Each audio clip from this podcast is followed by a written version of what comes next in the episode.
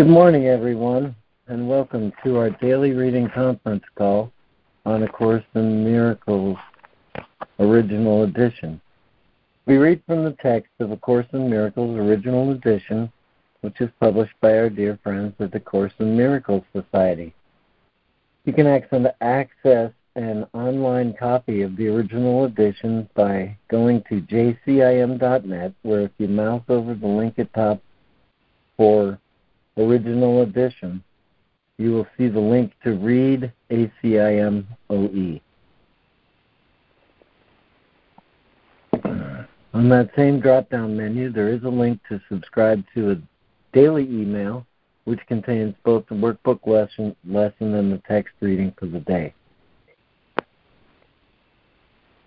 My name is Lemoyne Castle, and this call happens for and with us every weekday morning, Monday through Friday, from about 9:15 to close to 11 Eastern Time.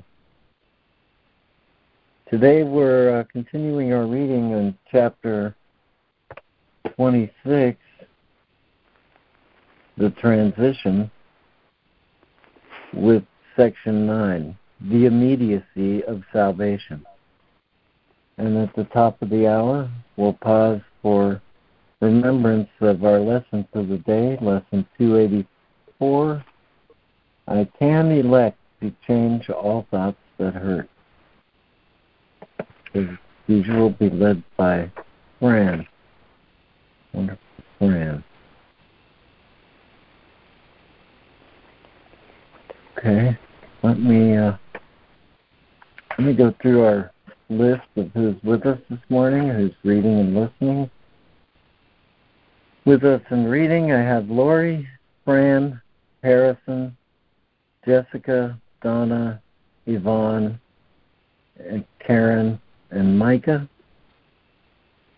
After the reading list and listening, I have Robin Marie, Ida, um, Roz, and Patricia. Is there anybody else you'd like to say good morning or join either of these lists?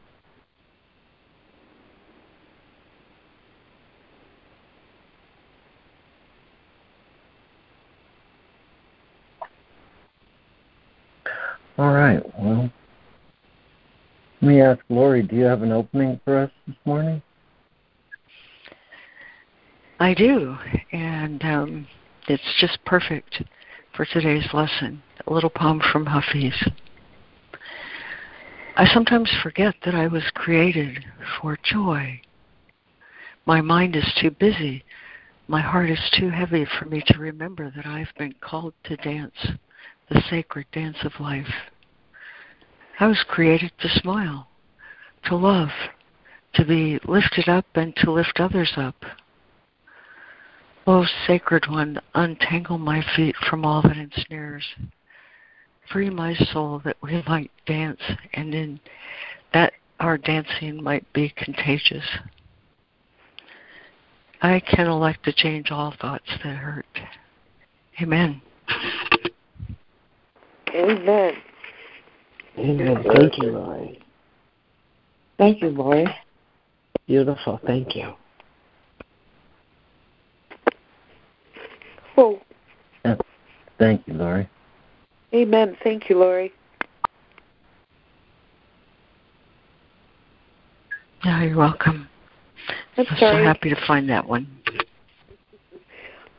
I, I'll be listening. I, I, I thought I was, well, I was on mute. I didn't know it. So thank you. Thank you, Judy.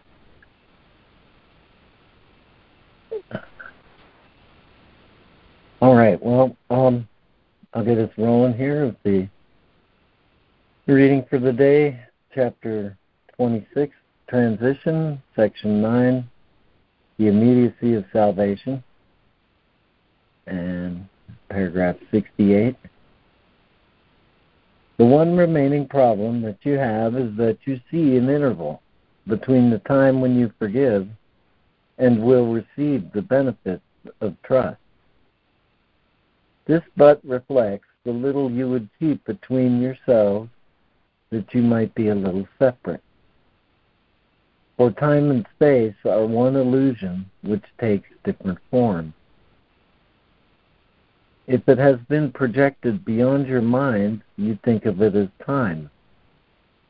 The nearer it is brought to where it is, the more you think of it in terms of space. Lori. Section 9 The Immediacy of Salvation. 68. The one remaining problem that you have is that you see an interval between the time when you forgive and will receive the benefits of trust.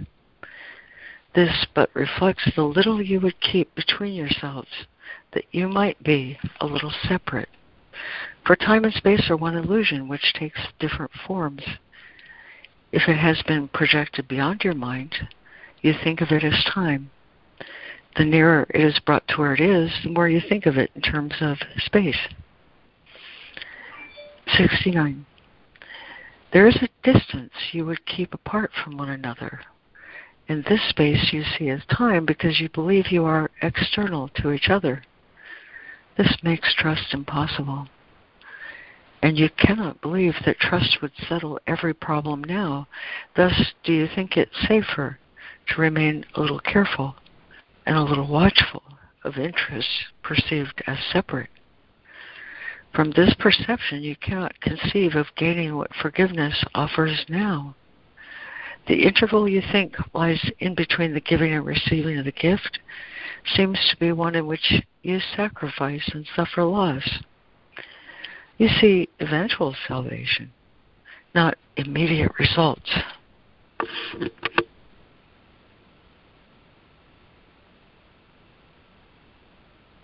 Thank you, Lori. And Fran? 59. There is a distance you would keep apart from one another. And this space you see as time because you still believe you are external to each other. This makes trust impossible. And you cannot believe that trust would settle every problem now. Thus, do you think it safer to remain a little careful and a little watchful of interests perceived as separate? From this perception, you cannot conceive of gaining what forgiveness offers now. The interval you think lies in between the giving and receiving of the gift seems to be one in which you sacrifice and suffer loss. You see eventual salvation, not immediate results. 70. Salvation is immediate. Unless you so perceive it, you will be afraid of it, believing that the risk of loss is great between the time its purpose is made yours and its effects will come to you. In this form is the error still obscured that is the source of fear. Salvation would wipe out the space you see between you still and let you instantly become as one. And it is here you fear the loss would lie. Do not project this fear to time, for time is not the enemy that you perceive. Time is as neutral as the body is, except in terms of what you see it for. If you would keep a little space between you still, you want a little time in which forgiveness is withheld a little while. This makes the interval between the time in which forgiveness is withheld and given seem dangerous, with terror justified.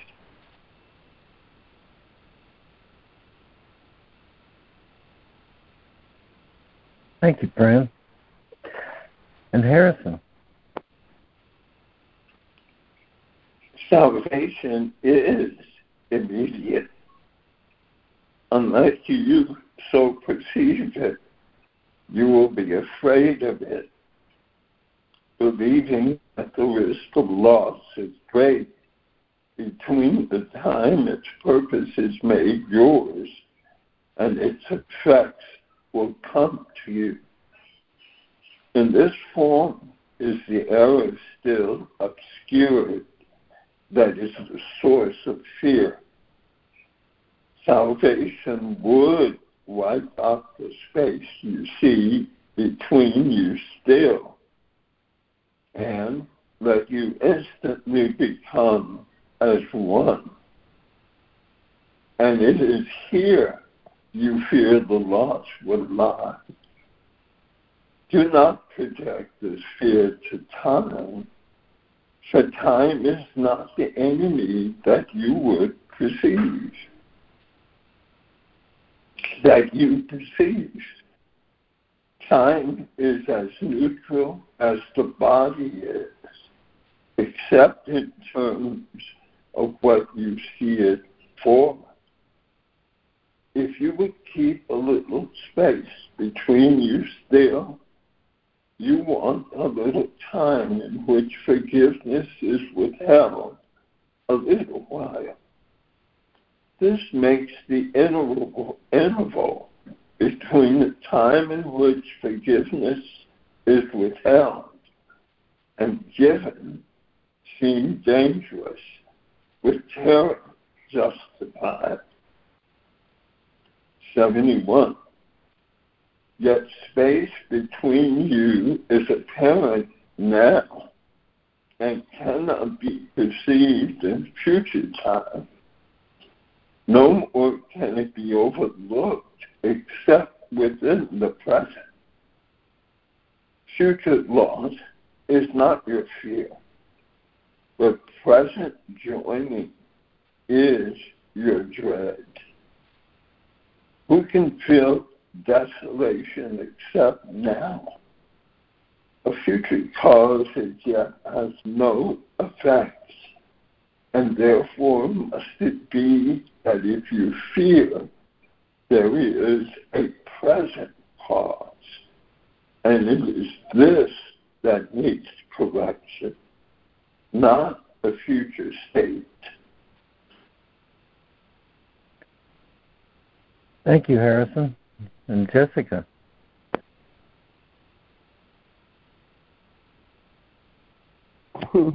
Thank you, Lemoyne.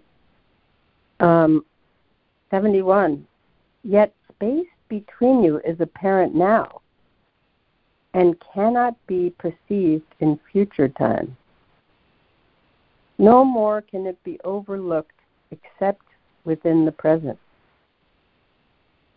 Future loss is not your fear, but present joining is your dread.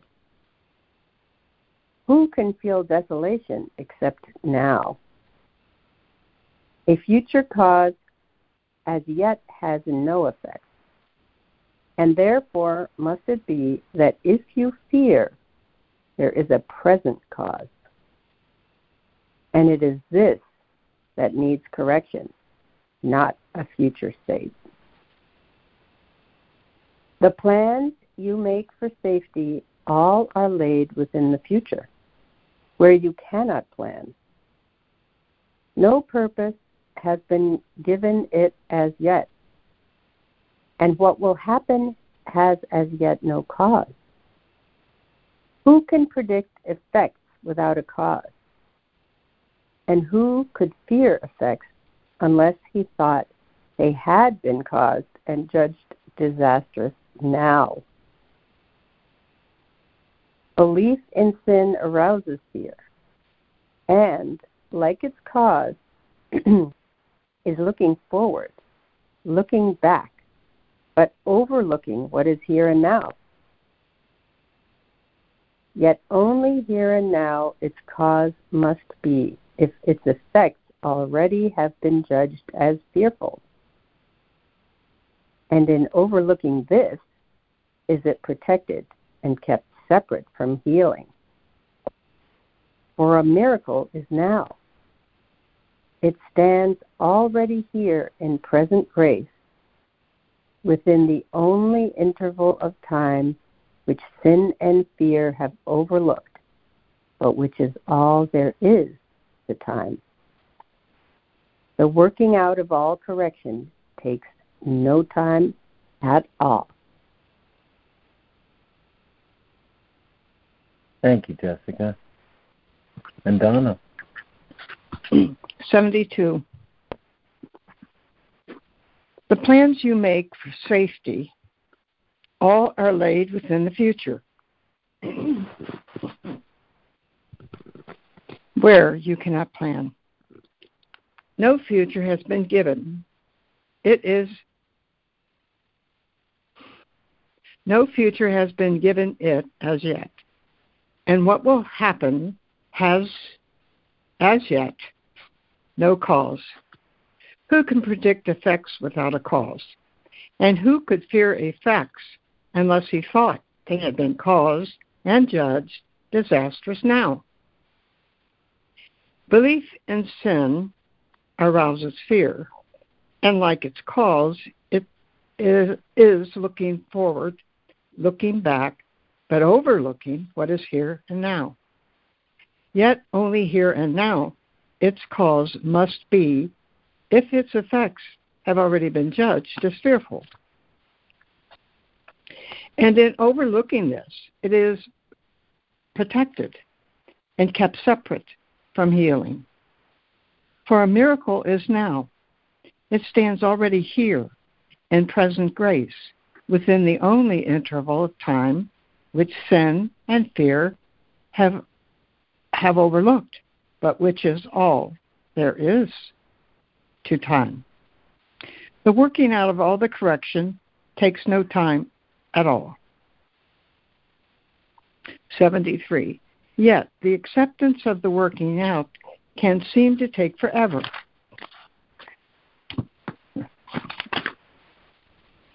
The change of purpose the Holy Spirit brought to your relationship has in it all effects that you will see. They can be looked at now. Why wait till they unfold in time and fear they may not come? although already there. You have been told that everything brings good that comes from God, and yet it seems as if this is not so. Good in disastrous form is difficult to credit in advance, nor is there really sense in this idea.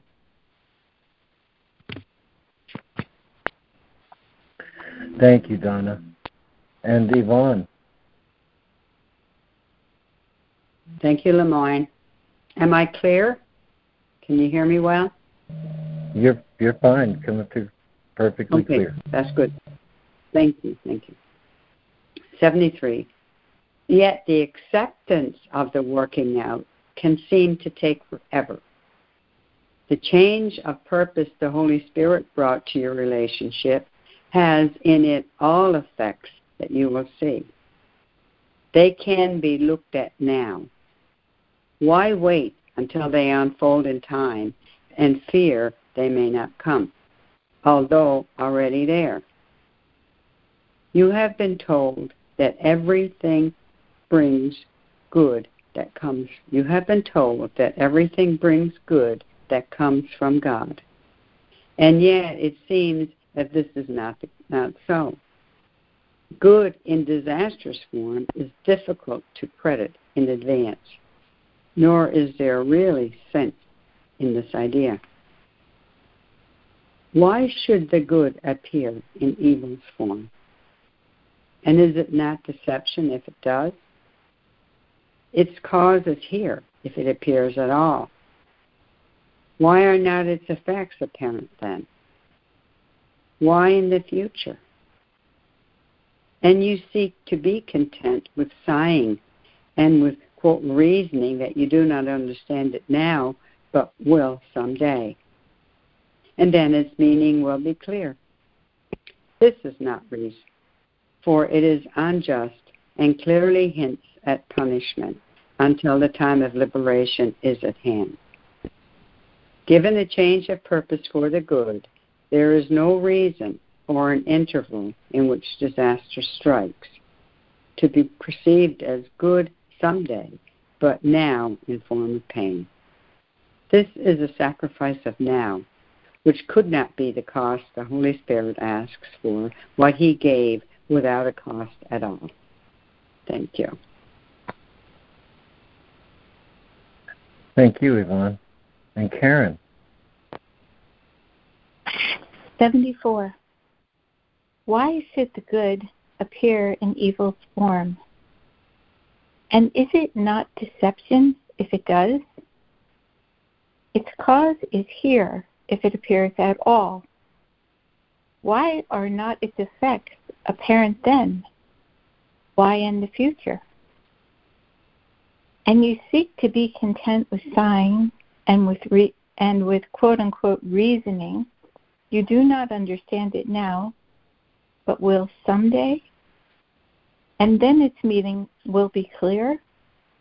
This is not reason, for it is unjust and clearly hints at punishment until the time of liberation is at hand. Given a change of purpose for the good, there is no reason for an interval in which disaster strikes to be perceived as, quote, good, unquote, someday, but now in form of pain. This is a sacrifice of now, which could not be the cost the Holy Spirit asked for what he gave without a cost at all. 75. Yet this illusion has a cause, which, though untrue, must be already in your mind. And this illusion is but one effect which it, which it engenders, and one form in which its outcome is perceived.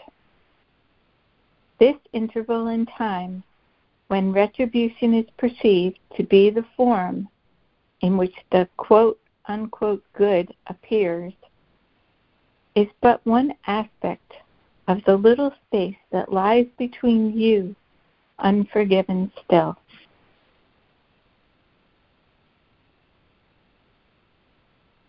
Thank you, Karen and Micah.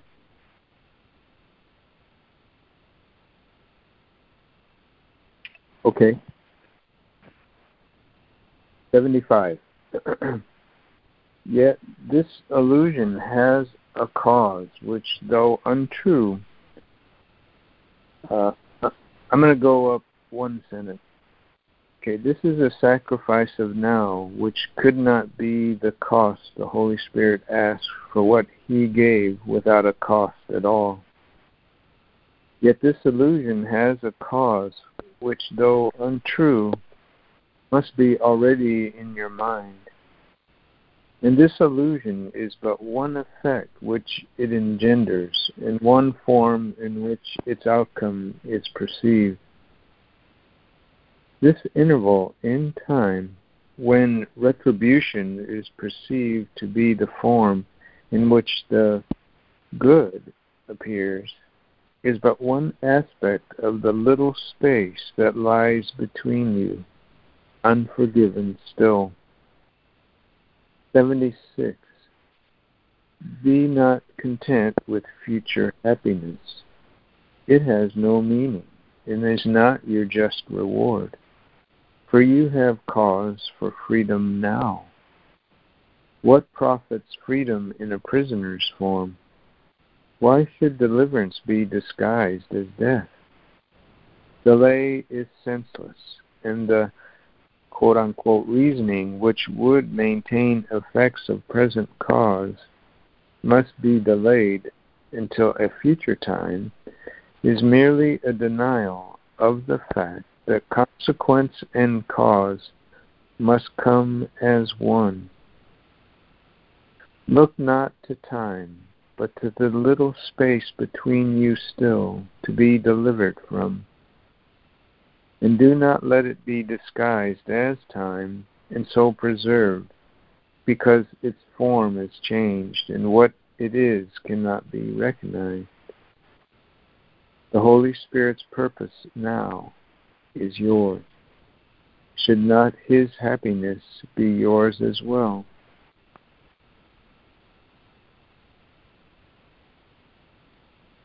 Thank you, Micah.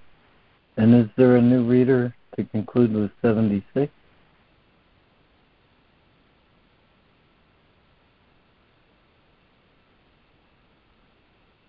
I'm in Lemoyne. Okay, Judy, go ahead. Be not content with future. Be not content with future happiness. It has no meaning and is not your just reward For you have a cause for freedom now. What profits freedom in a prisoner's form? Why should deliverance be disguised as death? Delay is senseless, and the reasoning that would maintain effects of present cause must be delayed until a future time is merely a denial of the fact that consequence and cause must come as one. Look not to time, but to the little space between you still to be delivered from. And do not let this be disguised as time and so preserved because its form is changed and what is and what it is cannot be recognized. The Holy Spirit's purpose now is yours. Should not his happiness be yours as well? Thank you, Lemoyne.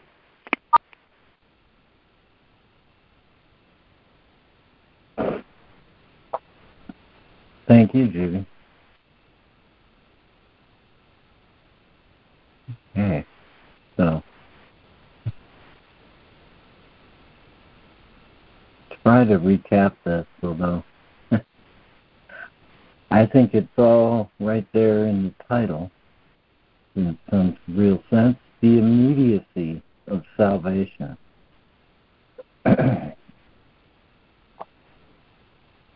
so it says the one remaining problem that you have is that you see an interval between the time when you forgive and will receive the benefits of trust.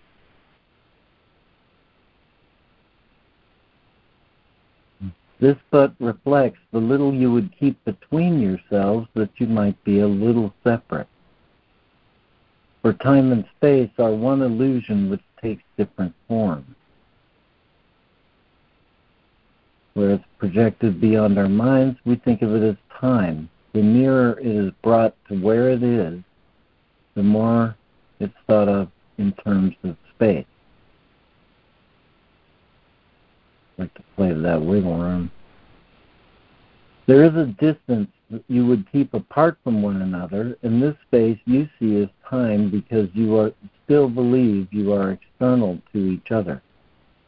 This makes trust impossible. And you cannot believe that trust would settle every problem now. From this perception, you cannot conceive of gaining what forgiveness offers now. You see eventual salvation, not immediate results. Salvation is immediate. Unless you so perceive it, you will be afraid of it, believing that the risk of loss is great between the time its purpose is made yours and its effects will come to you. In this form, the is the error still obscured that is the source of fear. Salvation would wipe out the space you seem between you still and let you instantly become as one. And it is here you fear the loss would lie. Do not project this fear to time. Time is as neutral as the body is, except in terms of what you see it for.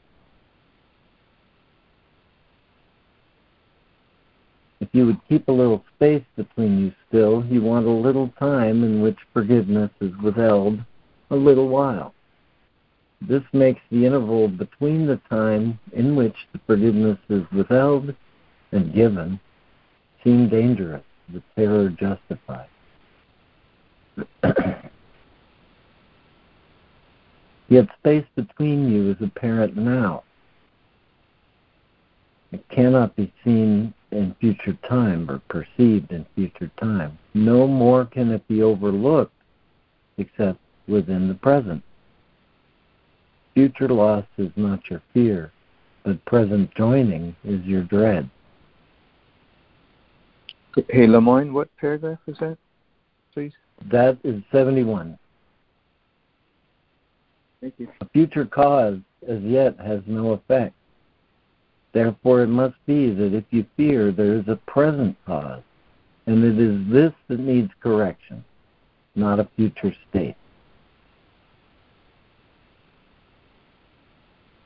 A belief in sin arouses fear, and like its cause, it's looking forward, it's looking back, but overlooking what is here and now. Yet only here and now its cause must be if its effects have already been judged as fearful. But in the overlooking, it is protected and kept separate from healing. For a miracle is now.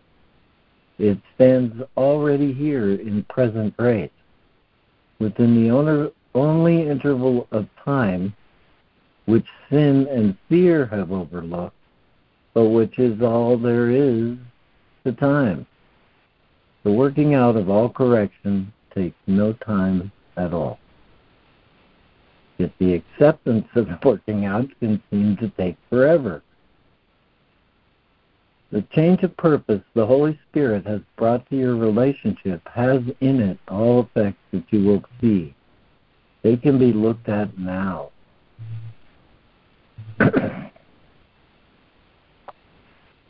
Given a change of purpose for the good, there is no reason, of skip to 74. Given a change of purpose for the good, there is no reason for an interval in which disaster strikes. looking, fearing that interval is a sacrifice of now, which could not be the cost. The Holy Spirit asked for what he gave with no cost at all.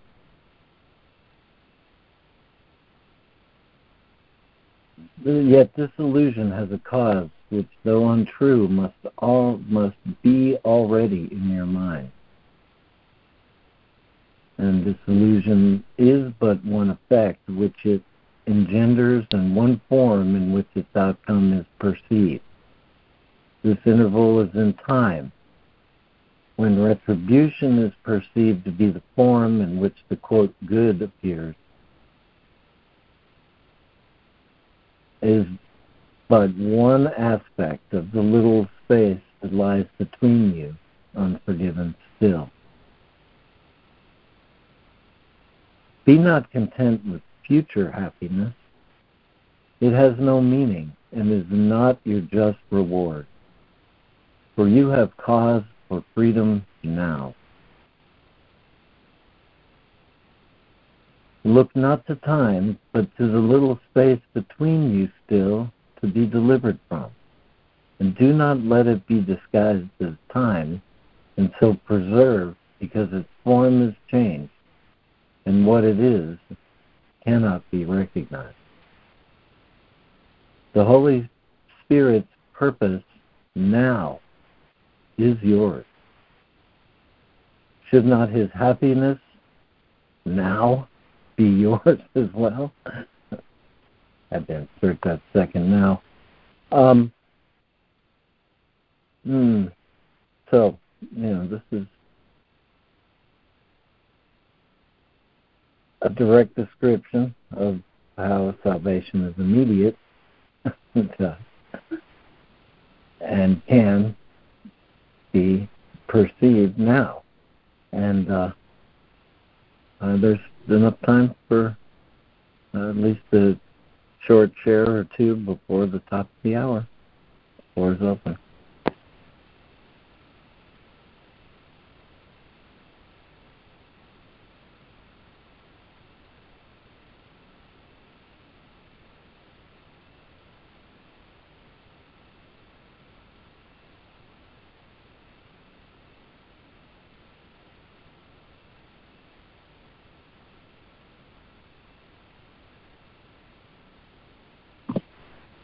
This is Micah. I uh, love this section because it's such an encouragement to go uh, beyond body identification in the dream into the our shared identity. And uh, uh, I just want to highlight a few of those beautiful passages that LeMoyne you you uh, you already touched on. But um, you like uh, let's see there's a distance you would keep apart from one another, and this space you see as time because you still believe you are external to each other. And um, it's interesting to be with some somebody with Roz here, and and you know our bodies are in space time, and yet here's this call to to um, to another kind of vision, another kind of experience going on. And I came across a couple of quotes here that was uh, it, it's this movement out of body identification that is so critical to experience this unity. And he says, uh, Jesus says here in the Course in Miracles, who transcends the body has transcended limitation. Another quote was, um, limit your sight of a brother to his body, which you will do as long as you would not release him from it, and you have denied his gift to you. His body cannot give it, and seek it not through yours. Yet your minds are already continuous, and their union need only be accepted, and the loneliness in heaven is gone. And um, so there's some some other highlights here. I know I got to be pretty quick. Um, salvation would wipe out the space you see between you still and let you instantly become as one. And once we enter into what Eckhart Tolle calls space consciousness, that's where that it, it just seems to happen as its natural kind of medium. And um, and here's another one. If you would keep a little space between you still, you want a little time in which forgiveness is withheld a little while and it, it, it's a, he's calling us to jump in uh, the Ganges right now, the little salt doll dive in the Ganges right now, and um, let's see, and then I'll end here with um, the little space that lies between you, unforgiven still. You know, to get rid of this illusion that we are these separate beings in body identification um, you know, and then the final one: look not to time, but to the little space between you still, to be delivered from. You know, to go into this total shared consciousness and uh, be willing to do it. And so this, this is an encouragement for me because I'm I'm pretty body identified, and um, anyway, I'm complete. Thanks. Thank you, Micah. That was really yeah, great. Thank you, Micah. Thanks, Micah. Thanks, Micah. This is Donna. I just want to say I literally, and I have such great joy, I literally recognize every one of these paragraphs because I lived it with an individual over the weekend. I am blessed and complete.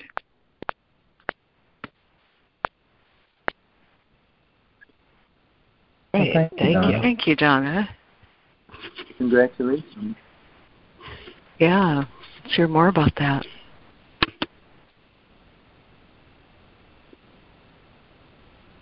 And so, uh, we turn to Fran for remembrance of our daily lesson. A good friend. Yeah, thank you. Hi, everybody. We are in the second part of the workbook, and our new theme is What is the Holy Spirit? And the lesson for today is lesson 284 I can elect to change all thoughts that hurt. I'll read some from What is the Holy Spirit? The Holy Spirit mediates between illusions and the truth. Across the bridge that he provides are dreams all carried to the truth to be dispelled before the light of knowledge.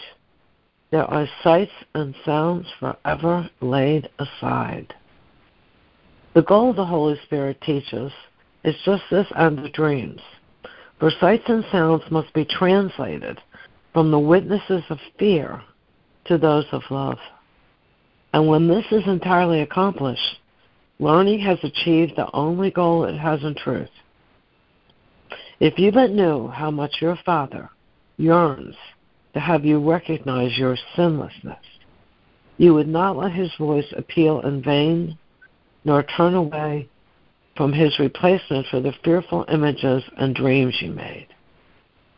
From knowledge, where he has been placed by God, the Holy Spirit calls to you to let forgiveness rest upon your dreams and be restored to sanity and peace of mind. Without forgiveness, will your dreams remain to terrify you? Accept your Father's gift. It is a call from love to love that it be but itself. Now we'll go over to the lesson.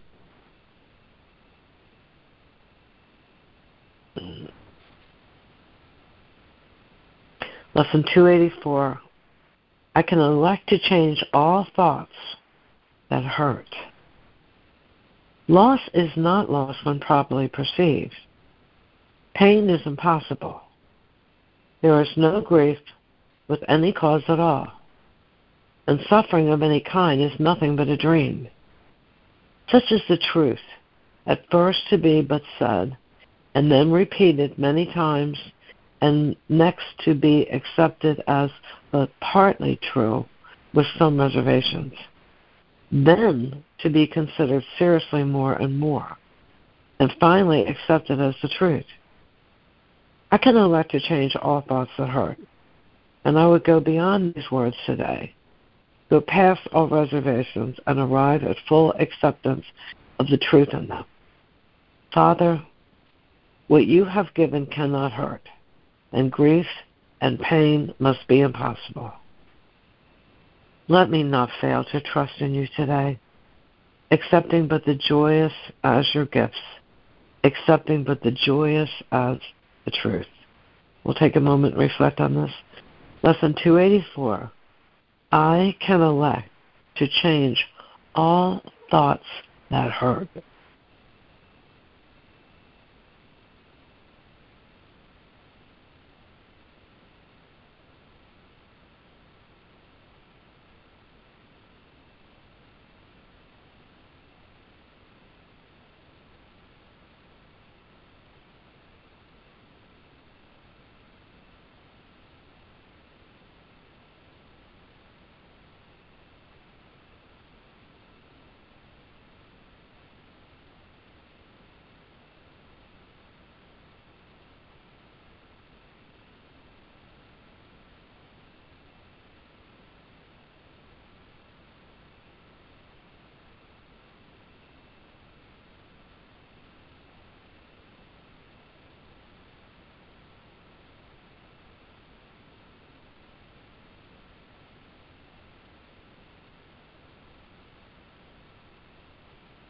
Father, what you have given cannot hurt, and grief and pain must be impossible. Let me not fail to trust in you today, accepting but the joyous as your gifts, accepting but the joyous as the truth. Lesson 284 I can elect to change all thoughts that hurt. Amen. Amen. Amen. Thank you, Fran. That was beautiful. Amen. That's great. Thank you, Fran. Thank you, guys. Excellent. Amazing Thank you. first lesson. Uh, I can elect to change all thoughts of her. I can elect that. Wow. What a blessing for today. We don't have to tolerate thoughts that hurt. We can change. Incomplete.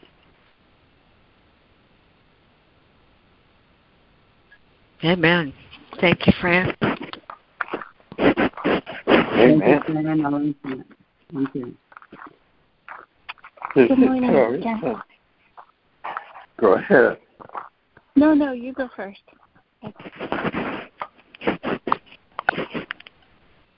This is a great lesson. Um, and um, pretty uh, an important lesson, I think, because it sort of gives a little roadmap as to uh, how to accept the truth. And um, the, uh, the, the where it says this is the truth. At first to be but said, and then repeated many times,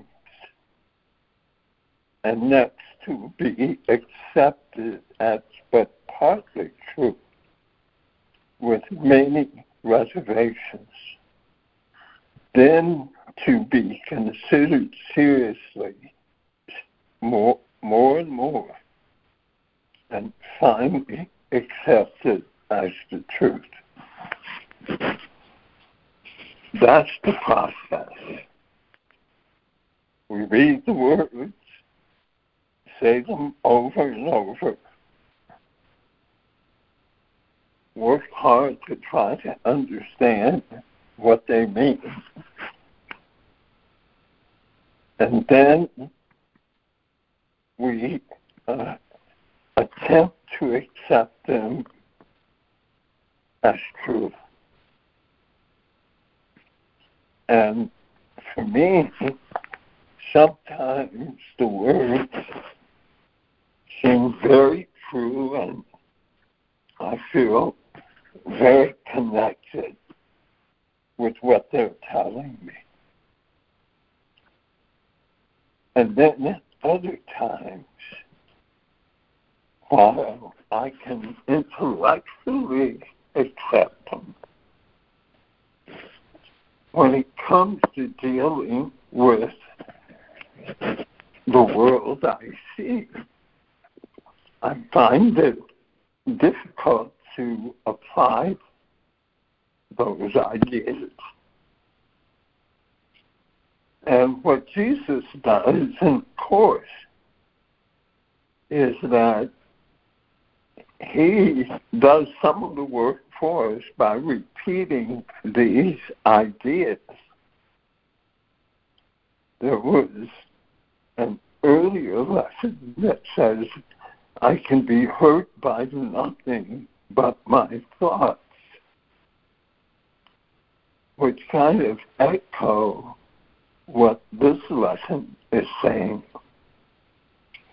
And so that sort of Jesus' teaching approach, repetition, not necessarily in the same form, but the same ideas. And what's important about this idea, I come back to change all thoughts that hurt is that it has me focused where all of my problems lie. All of my problems are my thoughts. There are no external problems. There is only the internal problems that I accept as true.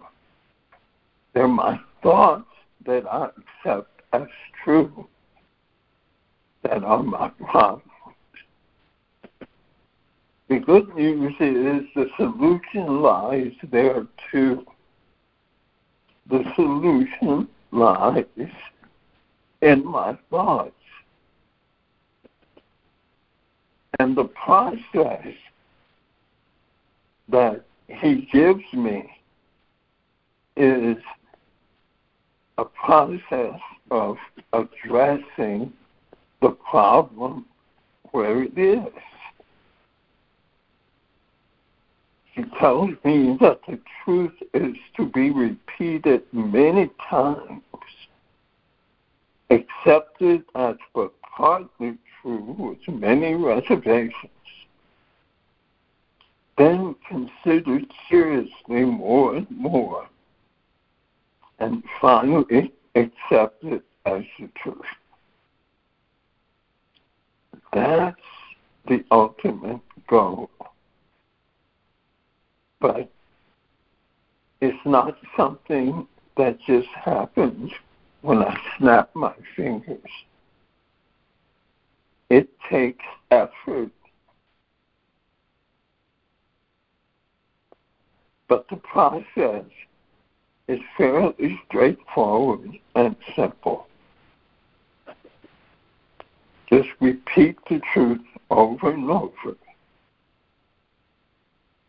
And eventually, that part of my mind that knows the truth to be true will accept the truth as God has given it to me. I can elect to change all thoughts that hurt. Thank you, God. I'm complete. Beautiful, Harrison. It was really Thank powerful. you so much. Yeah. Thanks a lot, Harrison. That was great, Harrison. Thank you. Thank you. Thank you, Harrison. That was amazing. Here you Good morning, it's Karen. Oh, Okay, good morning, it's Karen. Um, that was a perfect, absolutely perfect build up to what I wanted to say. Um, I love this course more than anything because it's corrected my mind and it still corrects my mind.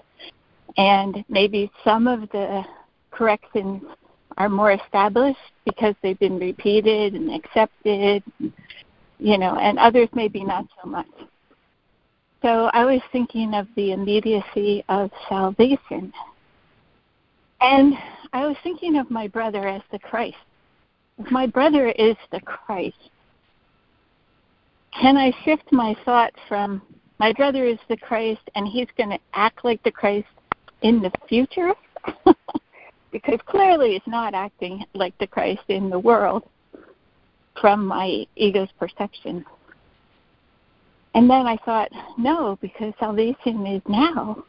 Salvation is now. I have to see him as the Christ now to invoke that in him and hold the truth of him and the truth of me because he is me. So by invoking the truth of him, I'm invoking the truth of myself and accepting the truth of myself. And there are a couple of people. One is a political person, and the other is a person in the family that I've been having real challenge uh, with the behavior and is I'm afraid that their acting out can hurt me. And is immediate to that and it, it kind of translated down to I want to hold his guilt. I want to hold his guilt. For some reason it makes me feel safe or it makes me feel control or it reinforces my ego.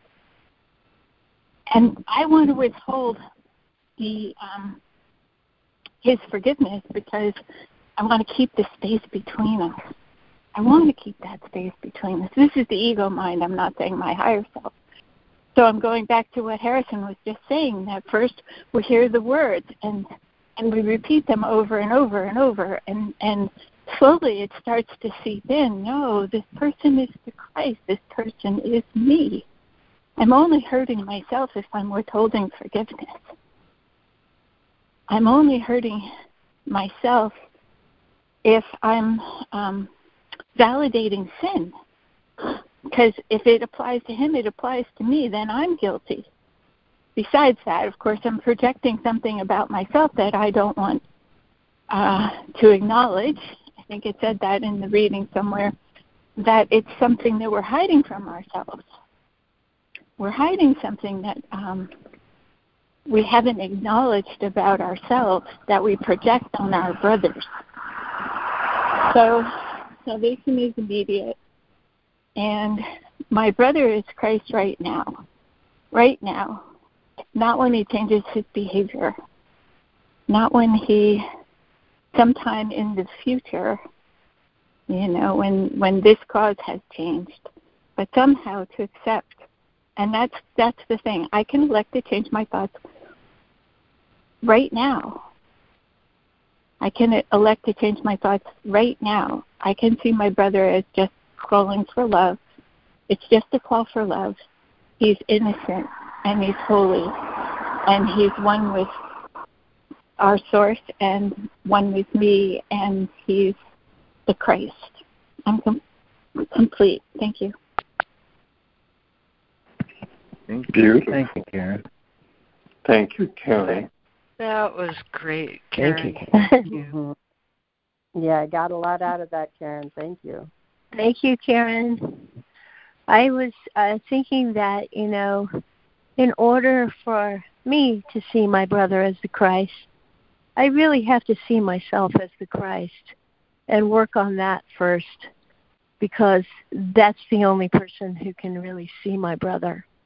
So, you know, the source that that uh, makes us um, the beautiful that we are is who we have to go to and stay there until uh, you know we feel that energy and that power coming through us and then we can look on everyone and everything as that and but I've enjoyed the shares. Thank you so much. Thank you, Robin Marie. Robin Marie. Thank you. Thank Um, you. Thank you. I just want to add one little thought. Thank you so much, Robin Marie, because you reminded me that yesterday's lesson was my true identity, and I have to, I have to believe in who I really am, because when I really believe in who I am, then then I'm not, um, nothing can hurt me.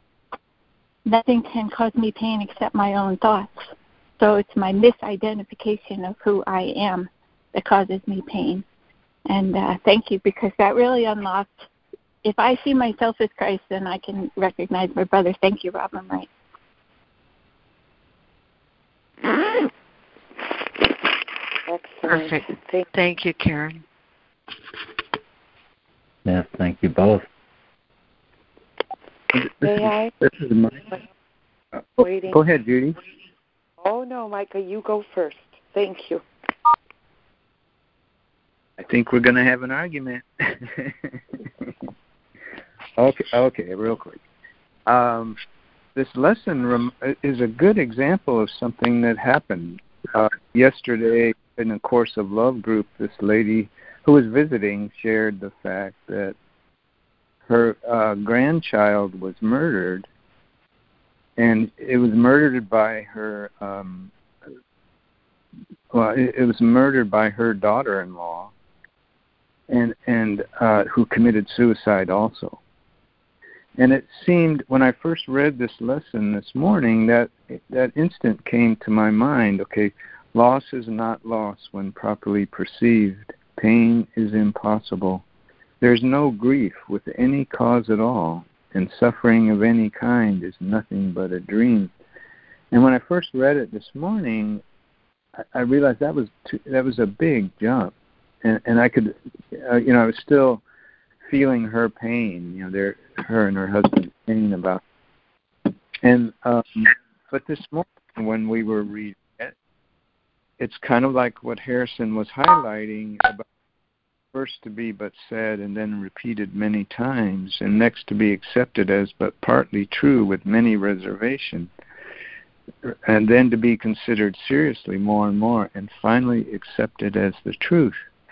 And when it was read this morning, after ha- having processed it a couple times and looked at it, but not being able to make that step, I fe- something felt in in a deep the deepest sense of peace about the whole thing, of of a perspective that was so of their strength. The the uh, the two people that were in the group that suffered this, of their ability to be so strong in the truth of this experience, and um, it reminded me of Viktor Frankl being in Dachau. You know how he could be go through a horrendous thing and see this light.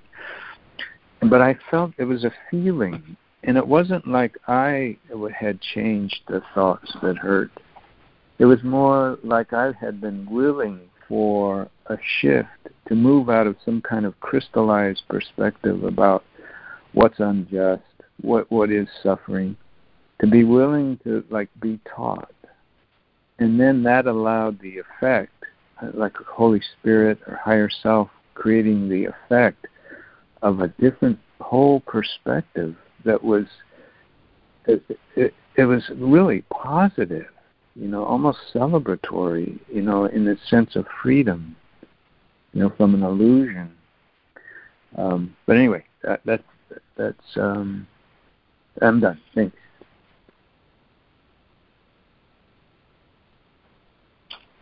Thank you, Micah. Thank you, that Micah. so beautiful. Thank you, Micah.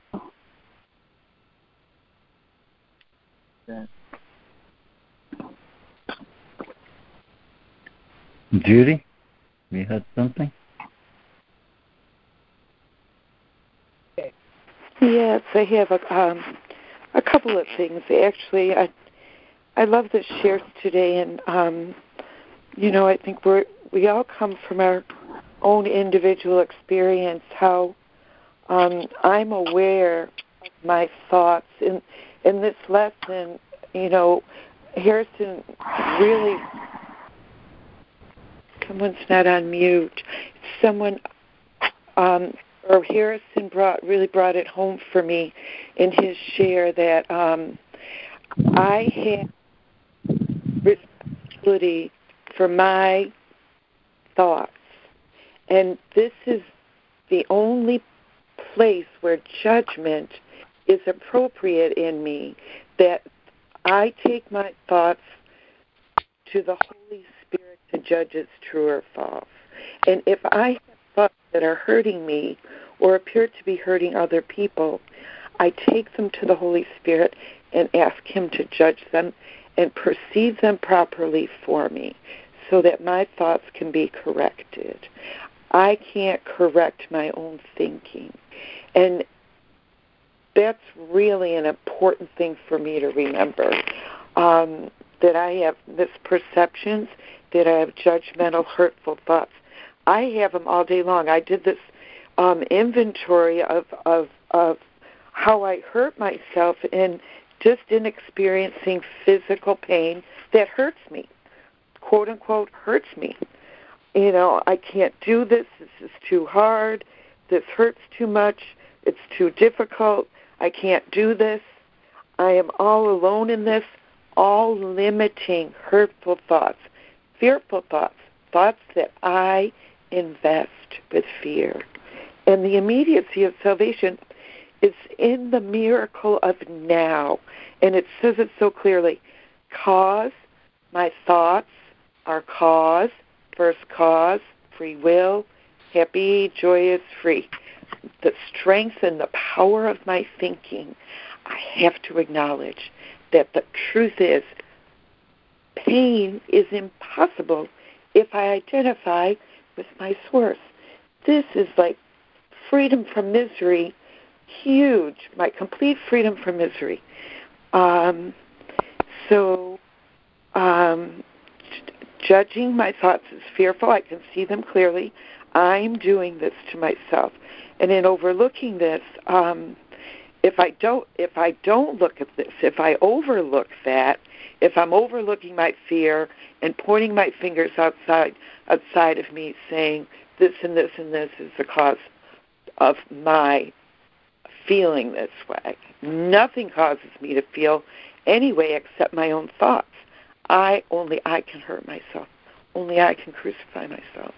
And only I can save myself. The miracles now It stands already here in present grace within the only interval of time that sin, my separation from God, and fear may overlook unless I'm mindful of my fearful thoughts. Hello, Jude. But which is all there is to time. If I miss the moment, I've missed the moment, and I won't be corrected for what and how and and when and what is hurting me. What I think it's hurting me is my own thoughts. This is big responsibility. But um, to the I'm just taken back in this final thing. I'll say that the um, the hardest lesson we will ever learn, and it's earlier in the text, is that only the truth is true, and nothing but the truth is true, and nothing else can affect me but the truth. And only loving thoughts are true. Only thoughts of God are true. Um, that um, and that's inherent in what uh, Harrison so beautifully illuminated in that lesson that we say these things as affirmations. We repeat them like mindless prayers. This is true, this is true, yeah, yeah, yeah. But then we really seriously consider it and we really seriously try to accept it and practice it daily and then the truth will be the truth and nothing else will be the truth. so help us, God. Amen. I'm complete. Joy to the world. Thank you. Amen. Thank you. Amen. Ciao. Thank you, Judy. That was worth the wait. It was really powerful. Amen. Joy to you and me.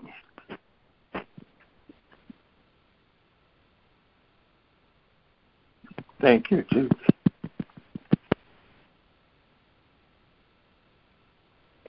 And I just wanted to thank Micah for, um, you know, the testimonies of people who survived. Singularly, well, I mean, most probably most publicized um, cruelty and torment in the in the prison camps. Uh, the um, the way they transcended it in holiness in their holy relationship with with God to um, come through it so beautifully and speak speak so beautifully of it. Thank you for reminding me of that, Micah. You bet.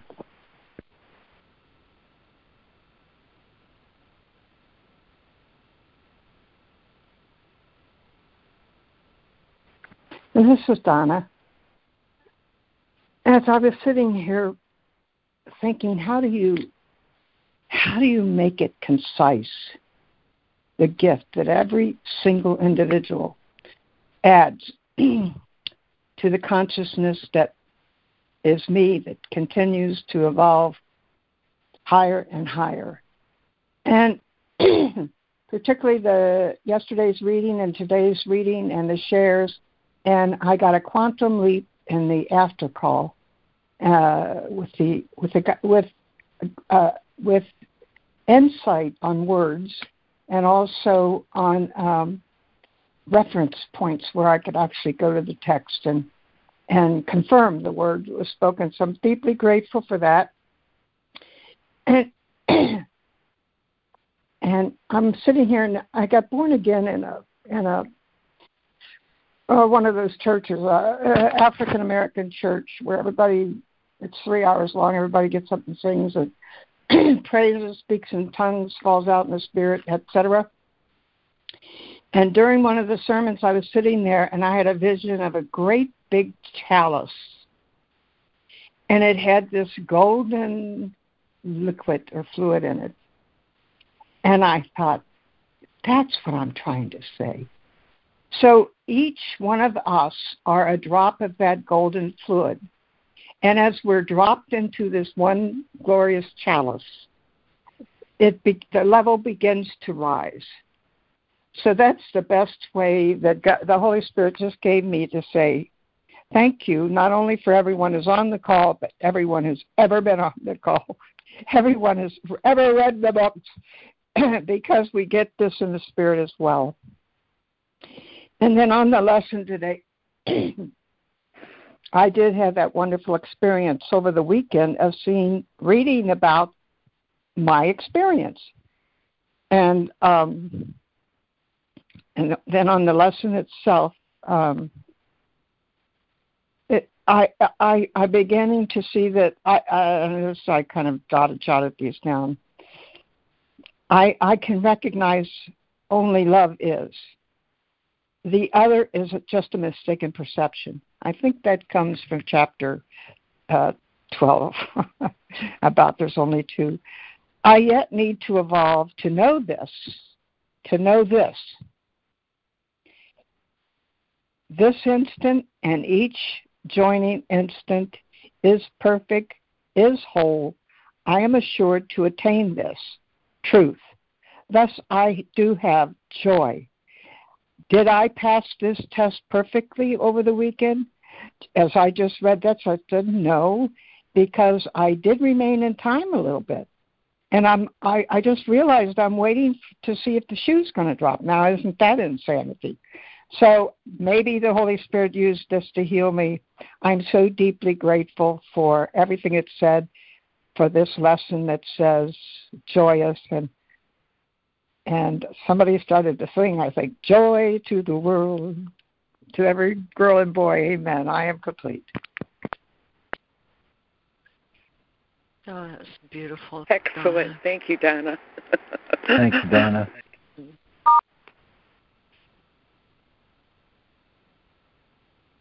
Yeah, Donna, I like the way you point out we're patient with our fears, waiting for them to become real.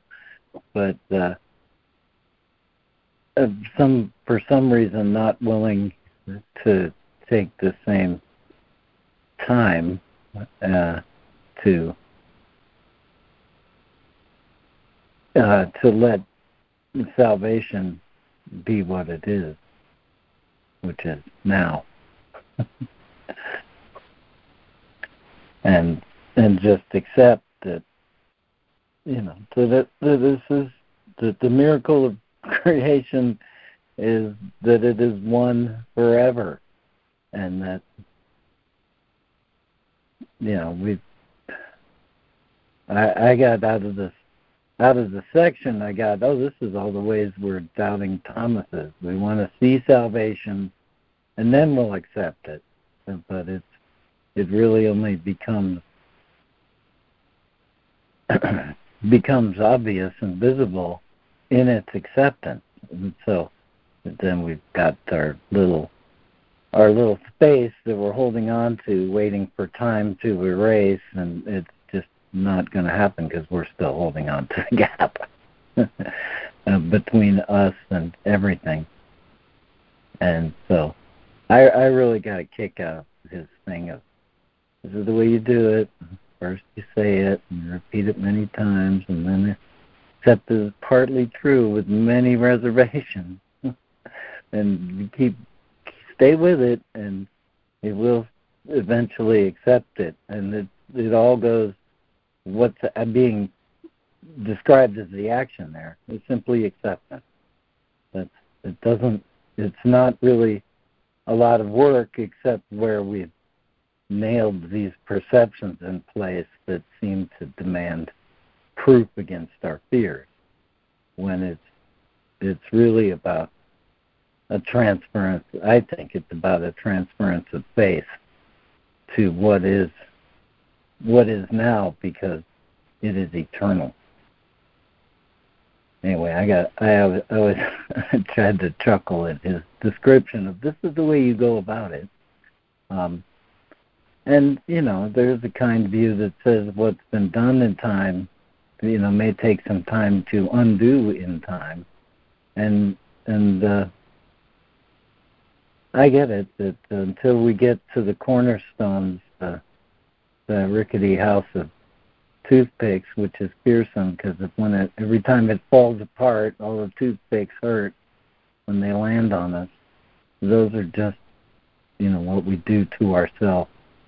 Those are thoughts of fear and uh, we try to put the fear off, but in that process hold it in place. And uh,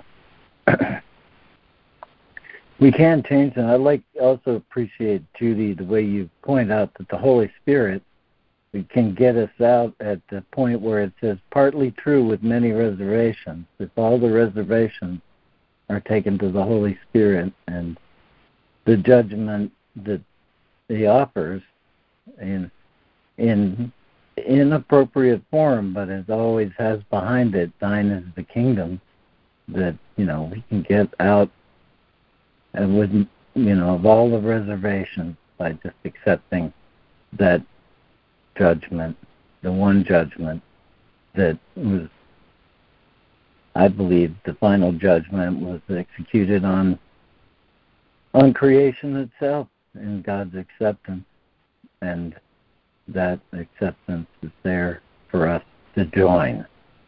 Anyway, I'm complete. That was clear, LeMoyne. Thank you. Very Yeah, excellent, thank LeMoyne. LeMoyne. Yes, excellent. Thank you, LeMoyne.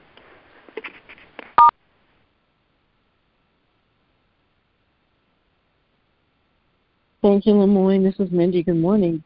Um, I like the way you address that. You know, the the thoughts come up, and it does take time. In time, um, you know, it's amazing how my perception of a situation determines whether or not it joins me with those around me, joins me with love, joins me with what I call the real world, which is when I feel that everything is exactly the way it's supposed to be.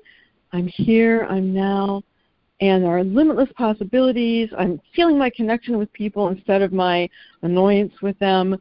Um, it, it's it's such a shift, and it's like when I'm in that world, I wonder how I can ever get myself out of it. Um, probably, if I looked, it would be thought by thought by thought, and sometimes these thoughts are unconscious.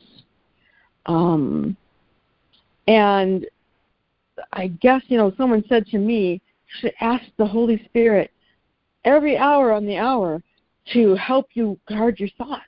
And I went, wow, that's great.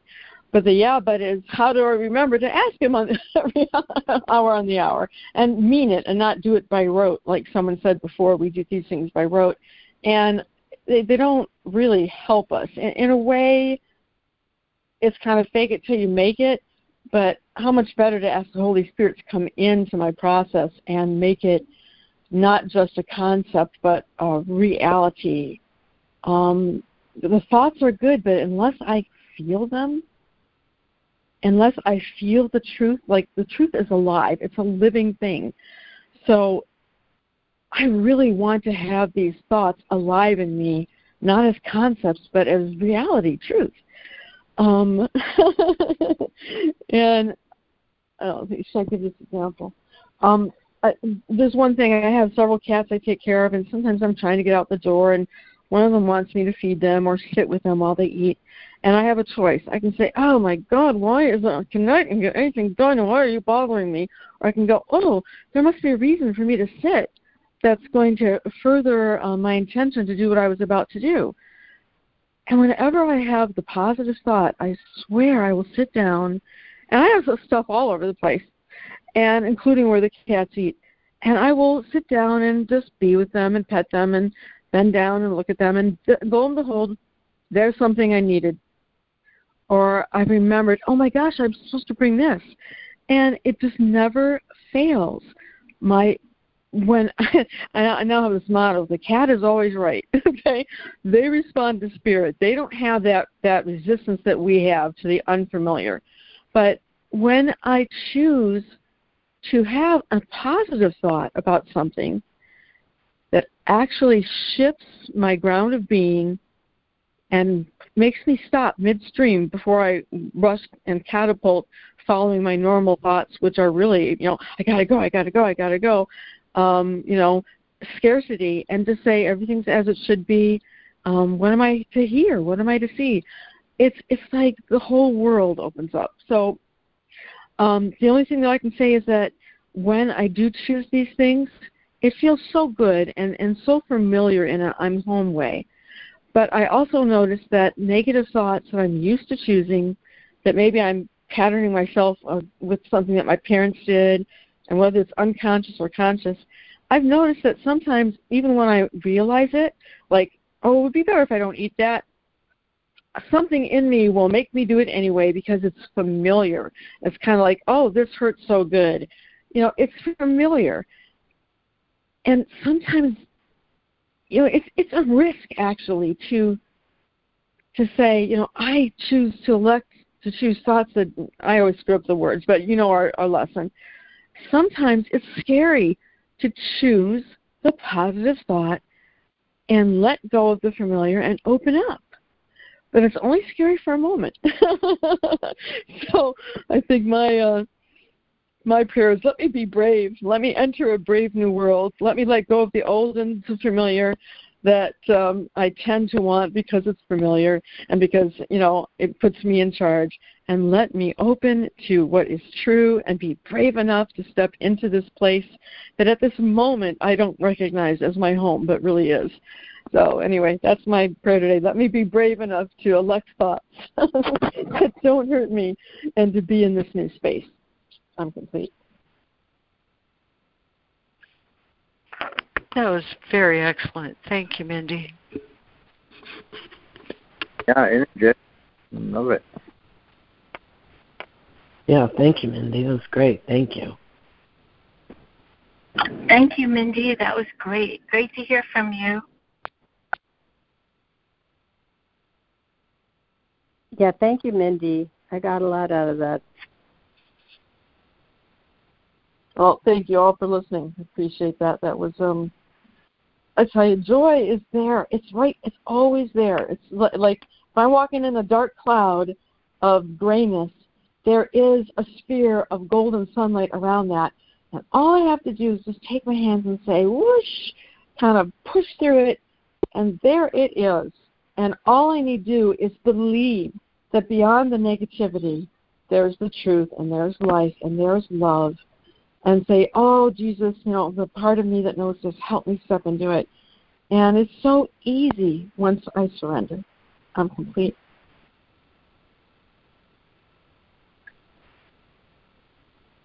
Thanks, Mindy. Thanks, Mindy. It's, uh, I love the way you guys are going back to the last three lessons in this section because that brings in 282 I will not be afraid of love today. And uh, it makes the point that, yeah, it is easy once you once you get it because uh, that it is just really the choice to go back to the way we were created know, Father, your name is love, and so is mine. Such is the truth. The name of fear is simply a mistake. Let me not be afraid of truth today.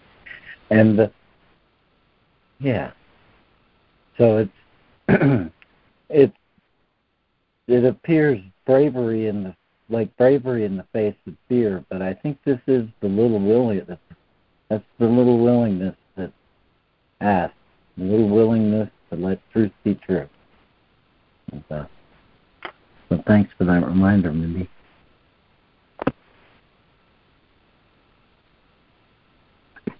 Thank you, LeMoyne. Thank you, LeMoyne. Thank you, LeMoyne. Thank you, LeMoyne, and thank you for saying that about what was done in time sometimes has to be undone in time. I thought that was great. Thank you. This is Harrison, just quickly because I really want to hear some more. Um, uh, paragraph 76 really uh, sums up things for me. Uh, don't be content with future happiness. You know, and I think about how often I think about, well, you know, this will be better. This is gonna, if we do this, then this is gonna happen. Um, and uh, find myself focusing on the future. And uh, he tells me here, don't be content with that because it has no meaning and it's not your just reward for you have freedom now. And that's something worth remembering. And to reinforce that, he says delay is senseless. And the reasoning which would maintain the effects of present cause must be delayed until a future time is merely a denial of the fact that consequence and cause must come as one.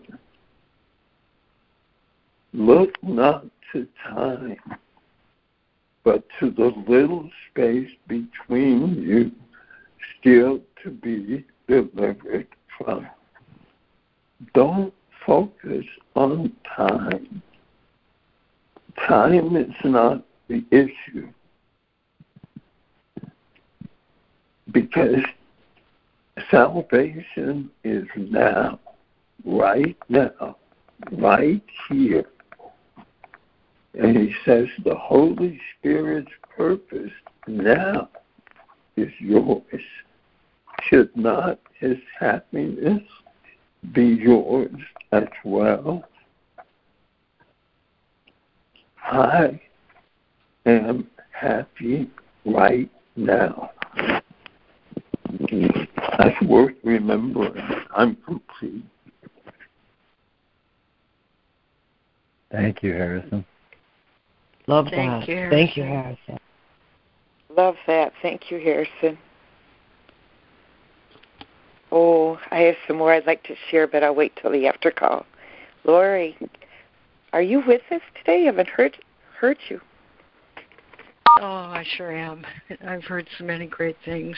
What a joy. Um, I especially enjoyed what you just said, Harrison, because it reminded me of that great, great, great paragraph in The Little Hindrance, paragraph 36 in this chapter. He says, Forgiveness is the great release from time. It is the key to learning that the past is over. And um, he gives us so many things to help us achieve freedom. The holy instant, your holy relationship, the Holy Spirit. All of these means are given but for, but for, but for my willingness to let the past go, to let my ideas go. That's how forgiveness is the great release from time. Because all illusions, all illusions are a consequence of my belief in sin. My belief that I've invested heavily in as when I saw the world through the eyes of my ego.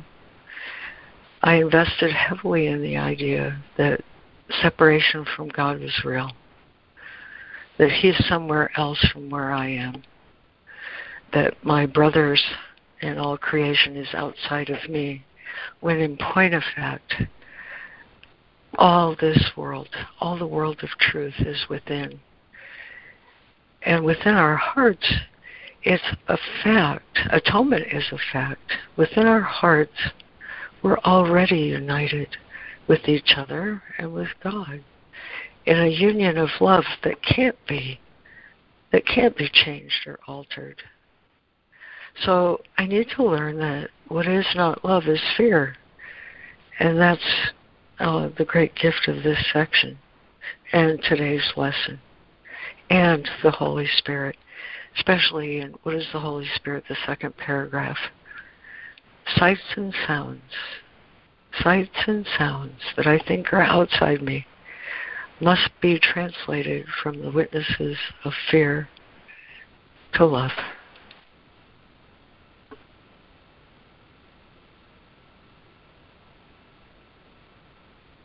What I failed to realize was that illusions are investments. and and that's what the gift of today's lesson is. I can elect to change all thoughts that hurt is a request to my mind, to my mind, to have a look at how heavily am I invested in the witnesses to fear. And if I can do that honestly, and by honestly I mean, and I'm going to go back to it again, the most honest thing I can say in any circumstance is I don't know. That's the most honest thing I can say. And if I'm if I'm willing to say, for whatever frightens me, whatever judgment I make, if I'm willing to say, I don't know, then I've given space to Holy Spirit to give me the truth. I've released my investment in illusion. Illusions are investments. I was looking back over this morning. Um, I do this sometimes. Look at the table of contents to the lesson, to the workbook, and I noticed that lessons one through, I think, all the way up to 25, all the way up to lesson 28. 1 through 28 lessons 1 through 28, are all pointing out to me how heavily I've invested in the world I think I see, how heavily I've invested in fear, how heavily I've allowed that investment in fear to keep me separate from the world and keep all of creation separate from me, reserving a little private space where he says, All I see is the past. and I project my past onto my future and forget all about the now. But after I get to lesson 28, where I finally exclaim, above all else, I want to see things differently. Well, guess what? Comes lesson 29 God is in everything I see, and God is in everything I see because God is in my mind. The truth is, God is in my mind. I'm in God's mind. The truth is, we're contained in each other's hearts. He says, You'll never you'll never remember your father until you remember that your brother is co creator with you. And all of that awareness comes to me as I allow my mind to be healed of the split. The little tiny part of me splintered off, defending its kingdom against everything, holding the universe at bay with the sword of judgment that I first used to attack myself. I, I need to be saved from that, and I have been saved from that. And if I retain scraps of past, scraps of meanness, scraps of judgment, scraps of fear, um, I'm essentially not allowing myself to perceive the kingdom of heaven. The kingdom of heaven is there for me to see and know that the kingdom is me, that the heart of God contains all of us, that we are so woven into each other in truth that if I try to pluck you out of my heart, I suffer for that. That's the cause of my pain. You know, there's the old Native American story. They say it's Cherokee. It doesn't matter. It's in many cultures. The the boy goes to the grandfather and says, I fear, grandfather, there are two wolves inside of me seeking to devour each other. And I don't know which one wins. And grandfather says, the one that you feed. When I make my investment in truth, it becomes possible for me to know that what is not love is fear and nothing else. What is not love is fear and nothing else. I loosen my investment in illusion. I become willing to be honest and say, I don't know. I don't know. That other voice, that other wolf, claimed to know everything. But in this lesson and in this idea, what is the Holy Spirit? We're simply asked to let the sights and sounds that were witnesses to fear be translated into witnesses to love. I can't do that on my own. I cannot do that on my own. And that's why Christ's vision is his gift to me. He looked first upon me. He looked first upon me and saw my innocence, my holiness, my loveliness, my beauty. Robin Marie shared it so perfectly. I need to spend time with truth. I need to get naked, as I like to say, strip myself of my illusions, and stand under the loving gaze of my Father. And in that loving gaze, in that loving gaze of Christ's vision, letting Him look upon me and tell me the truth, I release all my investments in fear.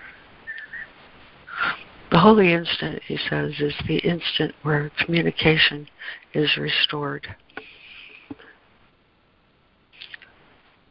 And in this work, he says, you cannot give anything but love to anyone, nor can you really receive anything but love from anyone. That is absolutely the truth, and my released investment in the witnesses to fear. When I've allowed Holy Spirit to reinterpret sights and sounds from witnesses of fear to witnesses of love, it's down for me to discover that love is the truth of everything. That in the mind of God, it is impossible that anything be unlike God. It was only my belief that that was possible that caused me all my suffering. Every every forgiveness that I allow to rest upon my mind restores that truth to me, loosens my investment in fear.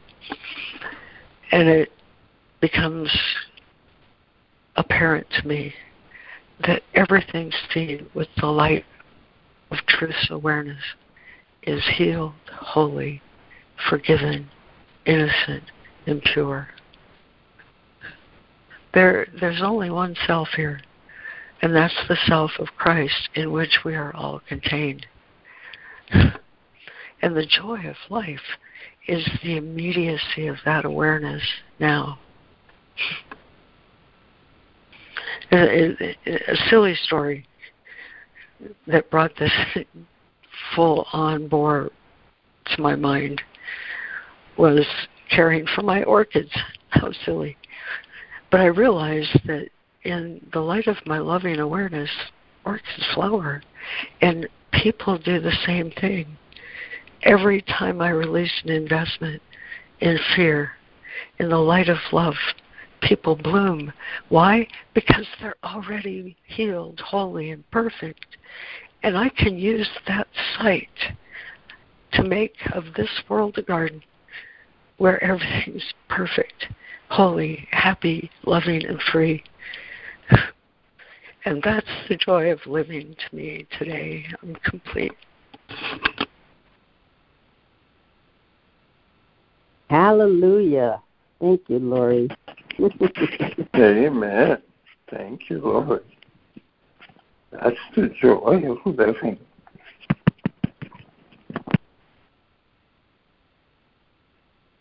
Yeah, thank you, Lori.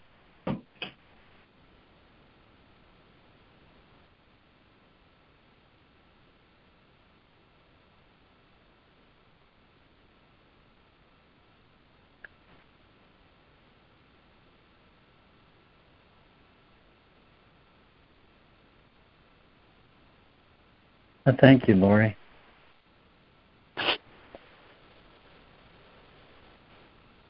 I uh, want to let that pretty much stand as the closing, but I want to add one thing from chapter five,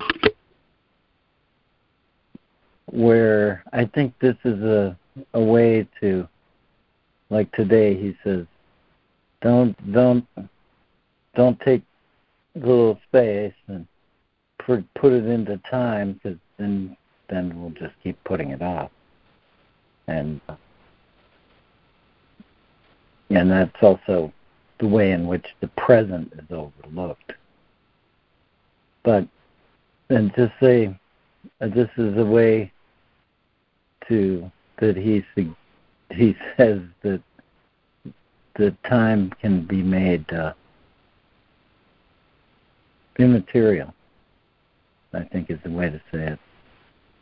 And so, chapter five, uh, time and section eight, time and eternity, paragraph eighty-one. Your patience with each other is your patience with yourself. Is not a child of God worth patience?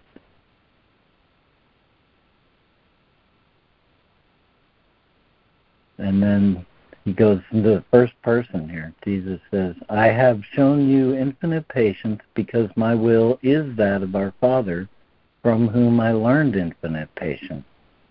His voice was in me as it is in you, that's their appointed friend, speaking for patience towards the sonship in the name of its creator. What you need to learn now is that only infinite patience can produce immediate effects. This is the way in which time is exchanged for eternity.